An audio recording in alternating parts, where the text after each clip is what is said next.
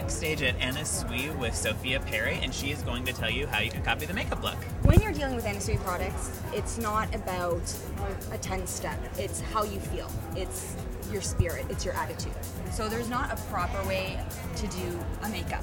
What we did is uh, we used the moisturizing foundation. It's an amazing, new product. So just with your fingers, you don't have to use it all over. You can just touch up in the areas you need under the eye, on top of the eyelid, and just stopping at the jawline. My favorite product is the luxury powder.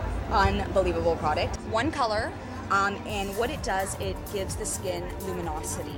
Not sparkle, luminosity, iridescence. I like to use it with a finishing brush because it goes on uh, much lighter.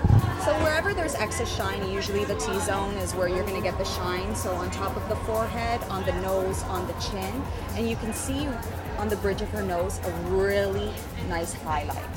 Very natural. Our face accents are like out of this world. We make amazing blushes. 300 is the best. It goes with anything. I use the number one. She has double blush. If I add more, it's not intense. Like it's not, it's, it's makeup that you can play with. So it's not, oh my god, it's too much. So it's very user friendly, especially someone that doesn't use a lot of makeup. They, it's amazing.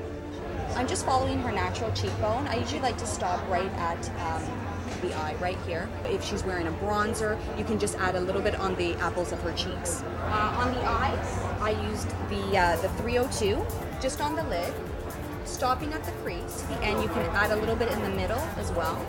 And then in the crease, 600. And I use 600 with everything. Whether there's black, green, it doesn't matter. It's a really nice crease color. And it just brings out the color of the eye, whether blue eyes, green eyes, brown eyes looks amazing. Really, really nice.